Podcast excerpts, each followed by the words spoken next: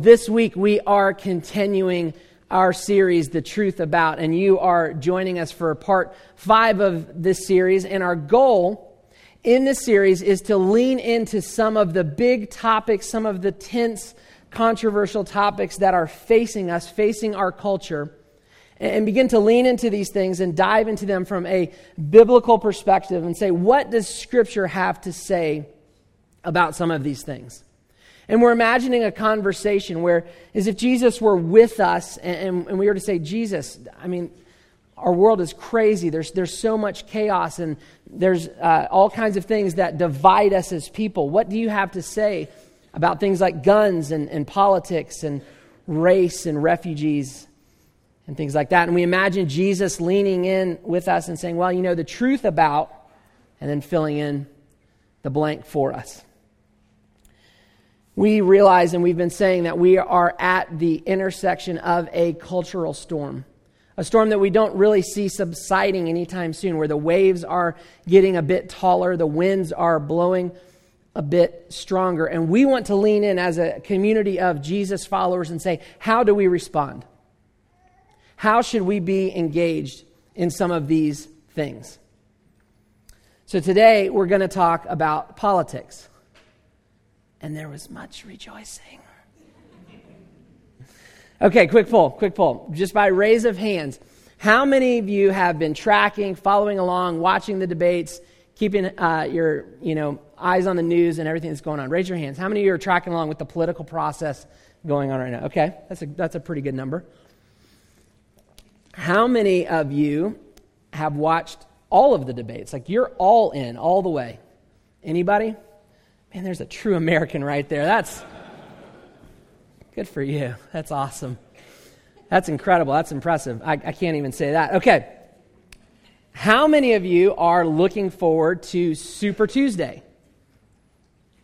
How many of you are like, what is Super Tuesday? Yeah, okay, good. That's great. That's great. Okay, so Super Tuesday. Um, this maybe means a little bit more to me coming from Georgia because Georgia participates in it. But Super Tuesday is a collection of uh, the primaries. So, so far, you know, we've had these candidates and they've been going on the debate stage and they have gone through the primary process at individual states. And we had uh, Iowa and New Hampshire, South Carolina, Nevada, uh, the Democrats last night just had theirs in South Carolina. Well, Tuesday, Super Tuesday, is a collection of states that will be holding their primaries or caucuses all at the same day. There's actually 11 states that will be voting Republican and Democrat on Tuesday, and then a handful of states that will be doing individual Republican or Democrat. So this is a really, really big day there are a lot of uh, delegates that are up for grabs. In fact, just coming out of Tuesday, um, on the Republican side, there is about 24% of the total delegates available will be available Tuesday. On the Democratic side, it's about 21, 22%. So, kind of a big deal. There might be a little bit of a reaction after Tuesday. How many of you are just so looking forward for this whole thing to be over? Okay, yeah, all the ladies in the house. Good job. That's like I'm so tired of my husband talking about this stuff. It's annoying. Well, listen, my um, last night I was I was um, we were having dinner with the family and decided I wanted to try a little bit of an experiment with my kids. So I pulled up some of the debates on YouTube and decided I wanted to get my kids to watch this with me to get their interpretation and, and some of their reactions to some of this debate stuff. And so I set it up for them and, and I said, hey, listen, I want you to watch a video. And this video is a group of people that are having a meeting. They're, they're, they're all gathering together for a meeting and they're having a discussion about some things. And I'd love for you guys to watch it and let me know what you think about their meeting. You know, they know their dad goes to meetings. They understand that means something. So they go, okay, sure, yeah, that, that sounds fun. So turn on the video and we dive in and we start watching. So I let the video roll for about uh, five minutes, and they're just watching, and their their eyes are kind of getting a little big, and you know I'm just watching them, looking for any reaction, and you know there's a number of like, why are we watching this kind of moments that I'm definitely feeling from them, And so after about five minutes, I shut it down and I just say, hey, um, guys, what do you think? Like, what, what stood out to you? Now, Caleb, who's almost nine, he knew that I was preparing for this morning, so he's like, I'm out. Like, crosses his arms, like, you're not getting any material from me. No way. So he, he goes into lockdown mode, which is, which is fine. Uh, Jeremiah, who we call Jay, he's seven, and then Reagan, our daughter, she's five. They dive right in, and, and, and Jay says, they were so mean to each other. Yeah, no, that, that's, that's a good observation. And Reagan jumps, yeah, they weren't nice. It was not, it was not nice people the way they talked to each other. Yeah, that, that's interesting. And, and Jay says, yeah, they, they kept interrupting each other. It's, it's, not, it's not good to interrupt each other like that. And finally, Caleb, who's our big like rules follower, you know, he can't handle it anymore. And he jumps and he goes, Yeah, they kept interrupting each other. And that, that man that seemed like he was in charge told them they needed to stop and they needed to follow the rules. And they didn't follow the rules. They just kept interrupting each other. And that really frustrated me. I didn't, I didn't like that at all. Uh, yeah, no, that, those are great observations. That's, that's good. So we talked a little bit about it and, you know, character and, you know, what it means to have good conversation, to be a good listener, those kinds of things. And, you know, cool teachable moment. And so then I explained to them, you know, who these people were. These people are running to be the next president of the United States. And I promise you, honest to God, you can ask Erica. Caleb shoots right back and goes, Are those all the options? Oh, how many agree with Caleb? I mean, come on. No, you don't have to raise your hand on that. uh, we'll elect him in 30 years or something. I don't know. He's, he's a smart kid. Well, it has been said that religion and politics don't mix. But is that really true? Can we have political views that are outside of the considerations of our Christian faith? I don't believe that we can. But how should we lean into such a divisive topic? A topic that has been pulling people apart for centuries. You bring politics up, and it's just like, oh, please don't do that. Well, I want to look at the scriptures and I want to look at what Jesus has to say about it here this morning. Uh, would you pray with me one more time as we open God's Word? Father, thank you so much for your Word, and thank you for um, just the wisdom of your scriptures. And God, we ask uh, that you would speak to us and teach us, and that you would help us to listen well here today. Lord, we, we need you in a discussion like this. We need you to help us um, just rise above some of the things that we carry in and, and to find your perspective. So we give this to you in Christ's name. Amen. I think our best bet is, is always to look at Jesus and the life of Jesus and, and what he has to say about these topics. And Jesus did not shy away from politics. In fact, very, very early on in his ministry, in the Gospels, you can see Jesus dives right into some of the political conversation. You see, early on in his, his teaching, there's this announcement that he is the Son of God. And he begins this language of the kingdom of God is near. I'm here to bring the kingdom of God. The kingdom of God has come to restore, to redeem, to heal, to raise up the, the, those who are oppressed, to care for the widows and the orphan. These were hugely political statements in Jesus' day because, as we've talked about many times before, in Jesus' day, the Roman Empire was in charge. They have Jerusalem under siege and they are oppressing the Jewish people, and it is all about the Roman Empire. In fact, they call themselves the kingdom. And many of the Roman rulers referred to themselves as gods or sons of gods. So, for Jesus to come on the scene and claim that he is the Son of God, and he has this desire to call people to come and be a part of the kingdom of God, he's making a very clear political statement. You can open your Bibles to Mark chapter 12, Gospel of Mark.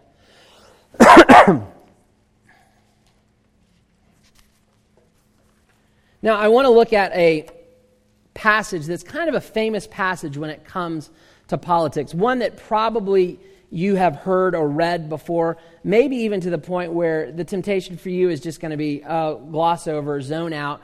Heard this one before.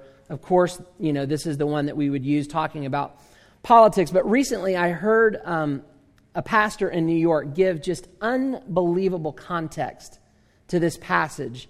And it was really, really moving to me, and I wanted to bring and share some of that with you here today. So, Mark chapter 12, we'll start in verse 13. Later, they sent some of the Pharisees and Herodians to Jesus to catch him in his words. They came to him and said, Teacher, we know you are a man of integrity. You aren't swayed by men because you pay no attention to who they are, but you teach the way of God in accordance with the truth. Is it right to pay taxes to Caesar or not? Should we pay or shouldn't we? So, Jesus is approached by the Pharisees and the Herodians. And if you follow along through the New Testament, through the stories of the Gospels and the story of Jesus, you know that there are a number of religious and political leaders who are kind of coming around the scene. They're sort of peering in on the edges and just trying to figure out who is this Jesus? What is he about? What does he stand for? And a number of these guys have, have heard some of this kingdom of God language from him, and they're getting their feathers a little ruffled. They're looking to trap Jesus, they're looking to find a way to sort of break him, sort to find, you know, a, a little bit of a slip up where they can go, ah, there it is. We can get him for that. And so, in true fashion, these guys show up, the Pharisees and the Herodians, and they ask this question of Jesus Is it right to pay the imperial tax to Caesar or not? Should we pay or shouldn't we? And you see, the truth about the Pharisees and the Herodians is they represent two opposing political views. Two opposing political views. The Herodians were supporters of the Roman Empire and their empirical power, and the Pharisees were not. And so they've approached Jesus and they want to know Jesus and his politics and what he's about. What's his persuasion? Does he lean to the left or to the right? so to speak. It would be like uh, on Tuesday, if you were to be in one of the states that had one of these voting primaries, if you were to walk in and someone were just to confront you, hey, are you voting Democrat or Republican? Where, where do you lean? And that's what's happening here is they're trying to figure out where Jesus stands. They are asking about this tax. But it's not just any tax, it's not a general tax. It's a very, very specific tax. And we know that by how Jesus answers in verse 15. But Jesus knew their hypocrisy. Why are you trying to trap me? He asked. Bring me a denarius and let me look at it. you see, Jesus knows this is a trick question to corner him, but nonetheless, Jesus plays along and asks them for a denarius. And this is a clue to the tax that they were asking about. See, the Romans had all kinds of taxes set up. You know, things based on similar things that we pay taxes for our services, our goods, our work, our income. But then there was this one tax known as the head tax. And though it was a very small tax, it was one that was very, very irritating to the people. You see, the head tax was this annual tax of one denarius and the tax was simply for the privilege of being the subject of Caesar. And you get to pay tax for that. And so that is the tax that they are asking Jesus about. Now, why is the question about this small tax so significant? 25 years prior to this scene that we're talking about, there was an armed revolt led by a man named Judas the Galilean. And there's three big things that, that we know about Judas' life. Number one, he called on all of the Jews not to pay this head tax. Don't pay it. It's evil. Don't pay it. Number two, with an armed militia, he stormed the temple, the house of worship, and he cleansed it.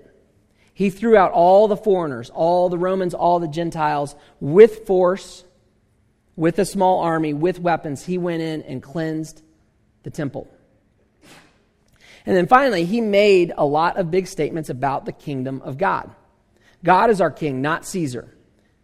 We are going to serve the kingdom of God, not Rome. Well, as you can imagine, the Romans were not particularly thrilled with this. They hunted Judas down, they captured him, and they executed him, along with a bunch of his followers, and the rest just sort of scattered and dispersed. So now, 25 years later, Jesus is standing before these political and religious leaders. A rabbi who has built his teaching on the foundation that he is the Son of God and that the kingdom of God is near. He's been going all over the place, teaching disciples and followers about being the citizens of this new kingdom, the kingdom of God. Then in Mark chapter 11, the chapter just before the one we're reading, Jesus cleanses the temple. He goes in and he runs out the money changers and the, the people who are selling animals for sacrifice, cleanses the temple. And that brings us to this series of questioning in Mark chapter 12. So Judas the Galilean spoke about the kingdom of God. He cleansed the temple. And then he demanded people not pay this head tax. So the religious leaders are watching Jesus and thinking, okay, he's two out of three. So, Jesus, where do you stand? Do you pay the tax or do you not? Is this another revolution coming? Are you a revolutionary? Are you about to throw down with Rome? Jesus, where are you at on this whole tax thing? See, this was a revolutionary question, and the whole point was to draw a line in the sand and to make Jesus unpopular with one side or the other. Are you a revolutionary? See, this question is a huge trap. Because if Jesus says, no, don't pay the tax, and he goes the way of, of Judas the Galilean, he is instantly going to be crushed by the authorities. If he says, no, don't pay the tax, he is going to be in rebellion and they will come after him. But if he says, yes, pay the tax, the people who have been hearing him talk about the kingdom of God, the people who are following him, are suddenly going to be so deflated and, oh, this kingdom of God guy, he's not legit. And this may not feel like a, a, big deal to us, and I think this is where some of our, again, Western uh, modern mindset in Scripture, we can lose some of the context here. See, when we hear kingdom of God, we tend to lean in and think about it in this spiritual sense, in this personal sense, in this I have a relationship with Jesus, I'm part of the kingdom of God, this kind of swirling spiritual thing. In Jesus' day, they were talking about a real kingdom a coming king, a redeemer, a rescuer, a messiah, someone who would come who would lift up the oppressed, who would heal the sick, who would help to redeem the broken. They were talking about real problems, real issues, and viewing it through the lens of a real kingdom. So if their new leader says, no, no, no, I'm not, not, I'm not a revolutionary. Just, just, just pay the tax. Just roll over, pay the tax he would lose his followers. Pay the tax, lose his followers. Don't pay the tax, get crushed by the authorities. What they want to know from Jesus is are you a revolutionary? And are you really bringing the kingdom of God? Back to verse 15. Should we pay or shouldn't we? But Jesus knew their hypocrisy. Why are you trying to trap me? He asked. Bring me a denarius and let me look at it. They brought him the coin, and he asked them, Whose portrait is this? And whose inscription? Caesar's, they replied. Then Jesus said to them, Give to Caesar what is Caesar's, and to God what is God. And they were amazed at him. Now, oftentimes, when politicians are faced with a tough question, I mean, a, a hot question, they start to do their dance, right? A little bob and weave, a, a little bit of dancing around, and they don't actually get to the place where they answer the question. And it becomes so frustrating for people. Just answer the question. And what I find so fascinating here with Jesus is he answers the question, and the people are left in amazement. They're not frustrated, they, they see his wisdom. They see his answer is way outside of the box of what they were expecting. You see, they phrase it as a yes or no question. Jesus, should we pay the tax? Yes or no? Pay the tax, yes or no? Where, where do you politically land? Where do you politically land? Rome or against? Republican or Democrat? Where do you land? Where are you?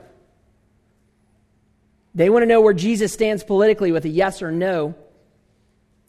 And Jesus responds, in a sense, by saying, It's just not that simple. You want to know about me? You, you want to know about my, my Father? You want to know about the kingdom of God and having a relationship with me? Well, see, that, that one's actually simple. That, that one I can give you a pretty clear answer on. But when it comes down to the complexities of our relationship to the state or to politics, well, that's not an easy answer. And Jesus refuses to let it become simplified. He doesn't yes or no it. He gives a complex and yet very balanced answer. And as you'll see in a moment as we unpack this, he accepts what's on the coin and its implications while also resisting what's on the coin and its demands.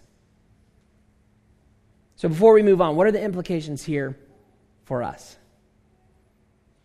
And I think it's that we shouldn't do to Jesus what he wouldn't do to himself.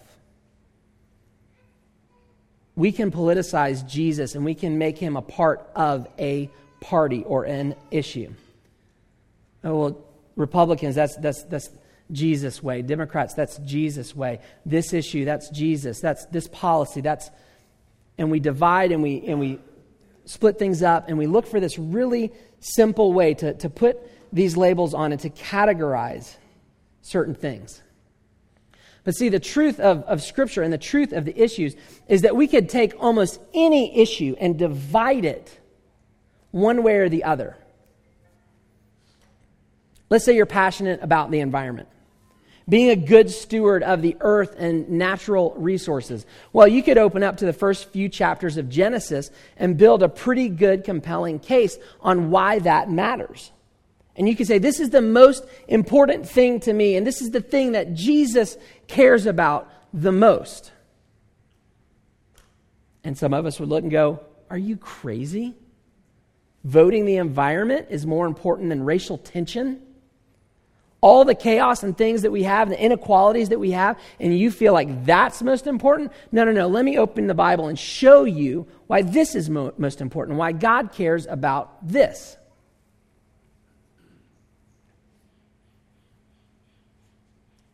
And we can easily use scripture and deep conviction to simplify many of the political positions that we care about. And you can do that with a wide spectrum of issues. But when it gets filtered down to state systems and government programs and Republican and Democrat and whatever else, it gets complicated. Abortion and the sanctity of life, Re- Republican Christian issue, right? No, no, no, no. That, that's a God issue. God cares about the sanctity of life. Caring for the poor and, and sick. Oh, that's the left leaning Christian liberal Democrat. No, no, that's God actually cares about the poor, the oppressed, the widow, the orphan. He, he's clear about that. Environmental care, Demo- no, that's a God issue. Being good stewards with our financial resources, no, God cares about that. Our, our sexuality, no, God cares about that. See, God deeply cares about the things that we politicize, and the danger comes in when we make it about a party, one side or the other. And when it filters down into policy or program or a stump speech or a debate platform issue, it doesn't remove God's heart from the issue or our need as Christians to embrace and become educated and get involved. But you also just can't put a simple Jesus label on it. You can't yes or no. You risk mixing up God and Caesar. And see, Jesus resists political simplicity and does not want to go in a yes or no box. See, they're trying to figure out uh, are, are you a revolutionary? Are you going to come in like Judas did with power and force and fight and oppose Rome and go after. And he's, no, no, no, I, I am a revolutionary, but I'm, I'm different. See, my revolution's going to be different. I have a different way, and it doesn't fit in a yes or no box. Jesus asks for them to bring him the denarius. Verse 16. They brought the coin, and he asked them, Whose image is this, and whose inscription? Caesar's, they replied. We have a picture of a denarius. It's a silver coin. It's not worth a lot. It's said to be about a day's wage for even some of the lowest of servants. And on it is this image of Tiberius Caesar. And the inscription says, Son of God, uh, son of the God Augustus, Pontiff Maximus, High Priest. Verse 17, Jesus said to them, Give back to Caesar what is Caesar's, and to God what is God. And what's so important here is the language that Jesus uses. See, when he asks for the coin, he asks whose image is on it. The Greek that he uses here uh, stands for the word icon. The image, the icon. Who, whose icon is on the coin? He looks at it Caesar. Give it to Caesar. It has his image, his icon. Actually, it's his money. He minted it, he distributed it, has his face on it. Give it to him. But give to God what is God's. And in the context of image and icons, what bears the image of God? You do. And I do. And see, Romans, they believed that their authority was the ultimate authority. They believed in themselves as gods, and what they said goes, and they had ultimate, unquestionable authority. And see, this is where Jesus draws the line in the sand right back to them. Hey, give him the money. He printed it, but don't give him allegiance beyond what is owed or due. You bear the image of God. You belong to Him. Your allegiance is to God. There's some more great language in here. Should we give Caesar the taxes? They, they ask, the Pharisees and the Herodians, they ask, should we give? And this, word that they use is meant gift or to present something. Should we gift Caesar with these taxes? And Jesus, when he answers it, he changes the verb. Now, the NIV still translates it as uh, give, but it's a complex translation, and, and the King James uh, Version actually says render unto Caesar what is Caesar's. And, and what it means is no, don't gift or present, pay back what he deserves. Pay back what he deserves. Give him his money. Pay the tax. But don't give him ultimate allegiance. Don't buy in to the systems of this earthly kingdom. Jesus doesn't say, revolt and scream and charge, but he clearly is stating that he is a revolutionary that desires to be different. He does not allow his followers to opt out of the system. He says, Give, give to Caesar what is Caesar's. See, he wants us to be a part. We must be a part. We need to contribute. We have a role to play. But Jesus also encourages his followers to be aware of their first allegiance and awareness that the kingdoms built by earthly politics are not the ultimate solution or answers to the issues that plague the world. You catch the irony of Jesus and the coin? It sets up this vivid image of two kingdoms for us. Tiberius is on the coin, Jesus is holding the coin. Two players, Jesus and Tiberius. Both claiming to be king, both claiming to be Son of God, both claiming to be the high priest. One king has all the coins, the other king has none. Jesus doesn't even have a denarius for his example. He has to call and say, Can somebody lend me a denarius? It's not like he reached into his pocket and pulled out a bunch of money and sorted through and go, Okay, this denarius. No, he doesn't even have one. Luke chapter 9, verse 58 Foxes have dens, birds have nests, but the Son of Man has no place to lay his head. You see, Tiberius' kingdom is built on wealth and power and success and comfort and recognition. And while Jesus has access to all of that and more, he doesn't gather all of that in, but rather he gives it away. The kingdom of earth may thrive on these things, but the kingdom of God and the revolution of Jesus thrives on giving it away. And this is the platform wealth, power, success, comfort, recognition. This is the platform and the basis for many of the promises of our presidential candidates. Some of them make it quite clear how much of this stuff they have. And some of them make really clear of how much of it they want to provide for you. And many of them are leaning on your fears and churning the sense of anxiousness. As if we don't act now, if we don't vote the right way, all of these things are going to be in great jeopardy. And my concern is that we could pledge a little too much faith and a little too much allegiance to Caesar in the process. The President of the United States is the highest office in the land. But it is not an office for a superhero or a god. And yet, many of us are acting like we need someone in office who can solve all of our problems. And we're in big trouble if we don't get the right one there. Seriously? I mean, is that really what we think is going to happen? Just pause for a moment, just a moment, and think back on all of the presidents that you can remember in your lifetime and their campaign speeches and promises and their run in office, and how many of them were able to accomplish all the things that they were promising that they would do. None of them are able to follow through. None of them are able to come through in huge ways with all of their promises.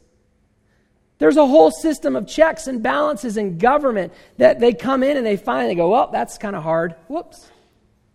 And some things don't play out in the ways that they promised. But yet, in this season, we act like it's the most important stuff in the world. And right now, it's like we as a nation are Ben Higgins, and all the bachelorettes are presenting themselves to us and just trying to woo us in. And they're making empty promise after empty promise. And come January 20th, they'll start to be unfulfilled. Now, hear me out. I believe we should be involved, and I really do respect and am grateful for our political process. But as Kondo's been saying for these last couple of weeks, and I'll repeat it again, that we should be kingdom of God citizens first and American citizens second. Kingdom of God citizens first and American citizens second. I think what Jesus is saying here render to Caesar what's his. Be good citizens. Do your duty. Pay your taxes. Vote. Yes, even now and then, serve on jury duty. Some of you will sign up for military. Some of you will even run for office. Great. These are privileges we are currently blessed to be a part of and to use our influence to the best of our ability to shape things. We should be so grateful for politics and we should be so grateful for our vote because it does matter as we begin to educate ourselves and we begin to get into the system and understand the issues, we can start to have real conversations. We can ask intelligent questions. We can approach things with grace and with peace, but from an informed place. And we can stop assuming things, and we can stop reacting to things, and we can stop freaking out about things. Because we know that God is still on the throne. But yeah, we should be grateful for our politics because the other option, and the other options are not good. We could be under a, a, some form of dictatorship, but we get to be a part of the process. We just have to realize that the process is messy. And in order for earthly political process to work, it requires checks, balances, and compromises. Now, I've studied and researched every candidate Democrat, Democrat and Republican that are left in the race. and I can honestly say there's not one candidate that I completely 100% agree with across the board. I can also say there's not one candidate that I completely disagree with either. And sure, some of them certainly rise to the surface a bit more than others, but there's not one perfect Jesus candidate from my perspective. And that's where things get tense. It's so important to watch, to listen, to read, to research. It's right to desire and pray that there would be a godly leader in the White House. But at the end of the day, we should pursue our politics with proper perspective and place. Super Tuesday is going to come and go here in a couple of days, and there's going to be a tidal wave of reaction from it. Some of us are going to be really frustrated. Some of us are going to be a little celebratory. But we, can we declare right now that Super Tuesday is actually Sovereign Tuesday? That God is in control? That the kingdom of God is alive and well? And regardless of who eventually gets nominated and elected to the White House, Jesus is Lord. The passing of power from one politician to another does not change that. So, why would we be so anxious? The revolution started when our king walked out of his tomb. And he gave us a platform of promises to stand on that are true and are solid and are firm. And he's going to come through. And he won't back down. And he's not going to be defeated. And Jesus does want to jump right into poverty and hunger and sickness, sorrow, pain, and brokenness, and all of the issues. But he intends to do that through his church and through the kingdom of God. And we are invited to be a part of that today, here, and now. And I think heaven, the, the, the great host and cloud of witnesses, as it talks about in, in Hebrews, I think they're, they're looking down with, with arms crossed. Just what's going to happen? I, what's going to happen? Not about the election, not about any of these other issues we've been talking about, but about us.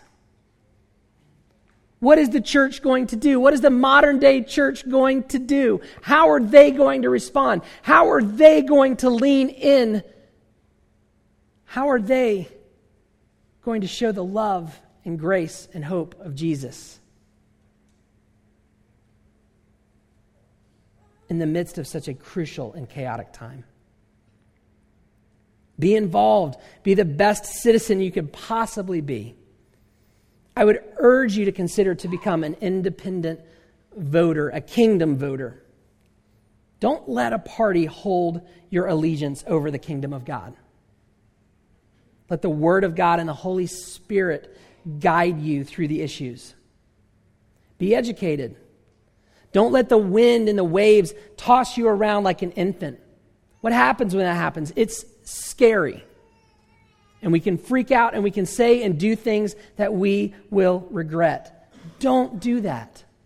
Don't lose influence over politics, but rather live a life worthy of the calling that we have received.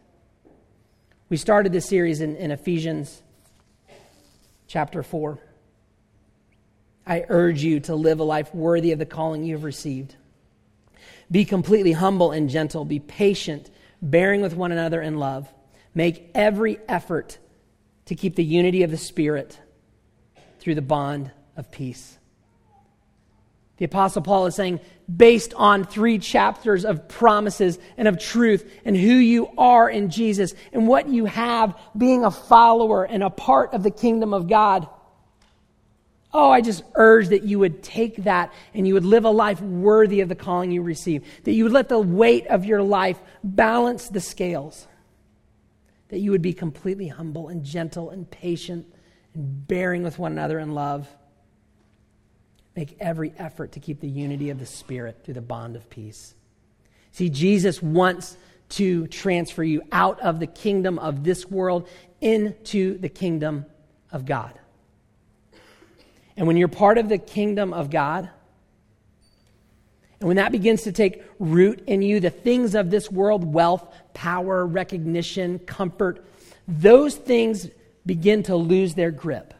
Those things will not have a hold on you. Those things can be used as resources and tools for the kingdom. And when the kingdom of God comes in and Jesus comes in and his transformative power begins to take over, you'll have this ability to begin to look around, be it to the left or to the right. Instead of seeing adversaries and enemies, you see brothers and sisters. You see humans, you see people that you want to engage with, and you want to know the story, and you want to understand the context, and you want to say, Well, why do you think that way? And what led you to that? Help me understand why this issue is so important to you. Where did you learn that? Where did you hear that from? And you can begin to engage in a loving, humble, gentle way. That's when you'll gain more and more influence for the sake of the gospel. And that's when, rather than seeing anyone anywhere as the enemy, you start to see everyone everywhere is people that need Jesus Christ. So please be a good citizen. Give to Caesar what is Caesar's. Play your role, play your part. Be a kingdom voter, a kingdom thinker. Realize that God has concerns on every side, and He will guide you through them. Be a Christian first. Give to God. You have the icon of God on you, so give Him what is His. You are His. He wants all of you given to all of Him, no matter where that leaves you politically. And what this country really needs, what we really, really need is to see a movement of people fully and firstly surrendered to God. People who care about the environment, whether a candidate tells us to or not. People who fight for the unborn because God does. People who care about the poor because our King calls us to. In fact, come Tuesday, can we go ahead and just declare it Sovereign Tuesday? Hashtag Sovereign Tuesday. You want to get on and post something Tuesday? Sovereign Tuesday. Let's talk about how Jesus is Lord, how God is on the throne, how we as a people are not going to let the waves and the winds take us out and toss us around like newborns. But we're going to be a part of hope and change and grace and love, forgiveness, being completely humble, gentle, patient bearing with one another in love. We have a few moments left. What I would love to do is just to take some time to pray. Father, thank you so much for the privilege it is to be a part of your kingdom. Lord, thank you for your unbelievable and gracious invitation for forgiveness, for grace, for the invitation to be a part of your family, to be a part of the blessings of Jesus, to be a part of the inheritance that we have through him. And Lord, I ask that you would move in us and help us to prioritize and change our life to be kingdom of God people first and Americans second. Lord, help us to hold out your hope and your truth first. Lord, regardless of what happens Tuesday, regardless of what happens in November, regardless of who is put in the office, God, may we continue to claim you as sovereign, as God on the throne, as Jesus is Lord.